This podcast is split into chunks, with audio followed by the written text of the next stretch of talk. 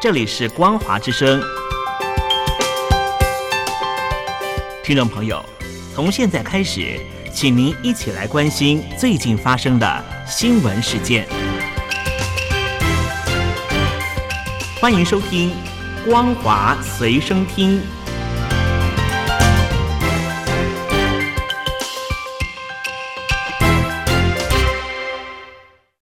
收听今天的《光华随身听》，我是兰玲。首先带您关心国际间的重要大事。目前由俄罗斯占领的克里米亚半岛，继九号一处俄军的空军基地发生爆炸后，十六号再度发生多起爆炸事件。综合外国媒体报道，位于克里米亚北部的梅斯科耶村一处弹药库发生爆炸。同样位于克里米亚北部战科一市的阿佐夫西克也发生了事故，还有一处距离战科一市约二十公里的变电所也起火燃烧。乌克兰总统泽伦斯基不久前在 Telegram 上发布影片，说成立了一个解放克里米亚咨询委员会，认为俄罗斯对乌克兰的战争始于克里米亚，就必须在这里结束。他还说。俄罗斯占领克里米亚，对整个欧陆和全球稳定构成了威胁。强调克里米亚半岛属于乌克兰，他们永远不会放弃。上个礼拜，乌克兰总统泽伦斯基呼吁欧盟各国别发签证给俄罗斯民众，防止欧盟成为任何有门路的人都可以随意进入的超市。这番喊话似乎出现了效果。这个礼拜。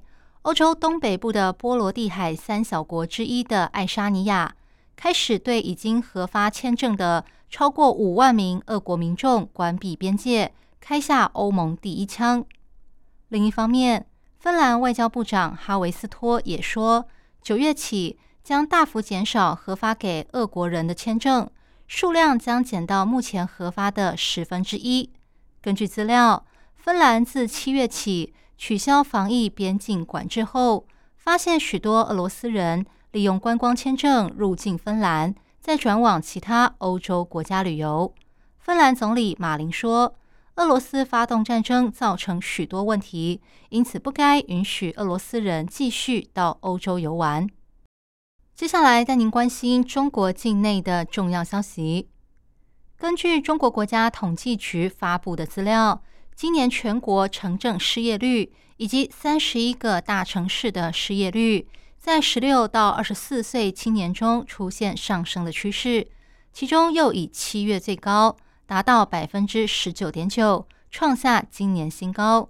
对此，国家统计局说，是因为摩擦性失业加上受到疫情影响，企业征才能力降低，导致年轻人很难找到工作。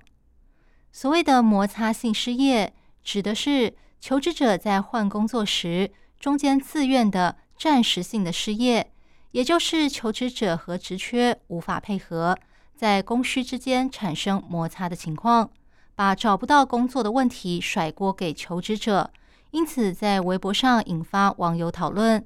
有人说这个解释很绕口令。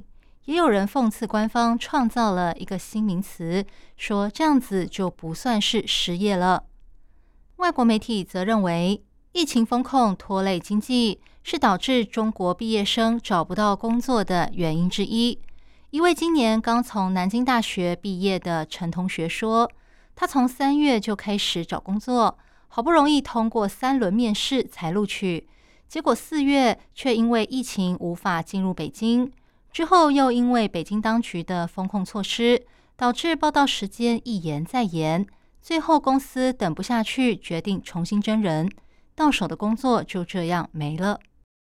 由瑞典和美国人权斗士、中国人权律师组成的国际人权组织“保护卫士”最新发布的报告指出，中共当局多年来透过一种叫做“安康”的医疗系统，在不经过正常程序判定下。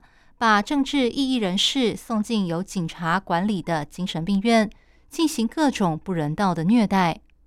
根据资料，中国境内至少有一百零九间安康精神病院或类似设施。在二零一五到二零二一年间，至少关了一百四十四人。人权组织已经找到来自二十一省九十九名受害者的资料，其中包含二零一八年因为朝习近平的画像泼墨而声名大噪的泼墨女孩董瑶琼。这些受害者中有一半的人被关了超过半年，九人被关了十年以上。在精神病院里，这些人饱受身体和精神上的虐待，包括被电击、被殴打。被绑在床上，被迫躺在自己的大小便上，不能和家人或律师见面等等。但最可怕的还是永远等不到法院的判决，不知道噩梦什么时候才能结束。人权组织指出，习近平领导下的中国特别注重维稳，为此不惜花大钱。光是二零一九年的预算就高达一点三九兆人民币左右。阿里巴巴。腾讯和抖音的母公司字节跳动等中国科技巨头，已经将旗下某些服务的网络演算法详细资料交给监管机构，显示中共当局正持续对科技业加强监管。全球的科技公司都有一套自己的演算法，内容是商业机密，被严密保护。但中国今年三月要求各公司交出演算法资料。理由是防止他们滥用数据，侵犯用户的隐私。美国媒体指出，中国的做法堪称前所未有，美国和欧盟都没有这种法规。根据统计，去年香港有七十名公务员被政府解雇或强迫退休，原因是拒绝签署拥护基本法和效忠香港特区的声明。自从二零一九年香港爆发反送中运动以来，去年初起，香港当局开始要求公务员宣誓或签署声明。香港公务员事务局说，政府重视公务员的忠诚。对于表现不好或因为种种原因让政府对他的能力失去信心的公务员，将根据相关条例解雇他们或强制退休。美国服装品牌 GAP 最近在北京、上海。广州、杭州等一线城市举行清仓拍卖活动，吸引大批民众抢购，成为最新一个传出将退出中国市场的国际服装品牌。根据公开资料，GAP 在中国共有一百九十多家分支机构，其中超过六十家，将近三分之一已经注销。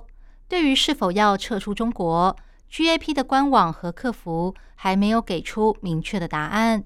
不过，去年三月，微博热搜曾经出现 GAP 考虑出售中国业务的话题。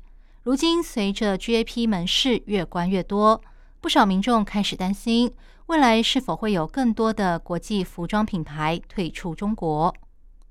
以上新闻由兰陵为您编辑播报，感谢您收听今天的光华随身听。我们下次见。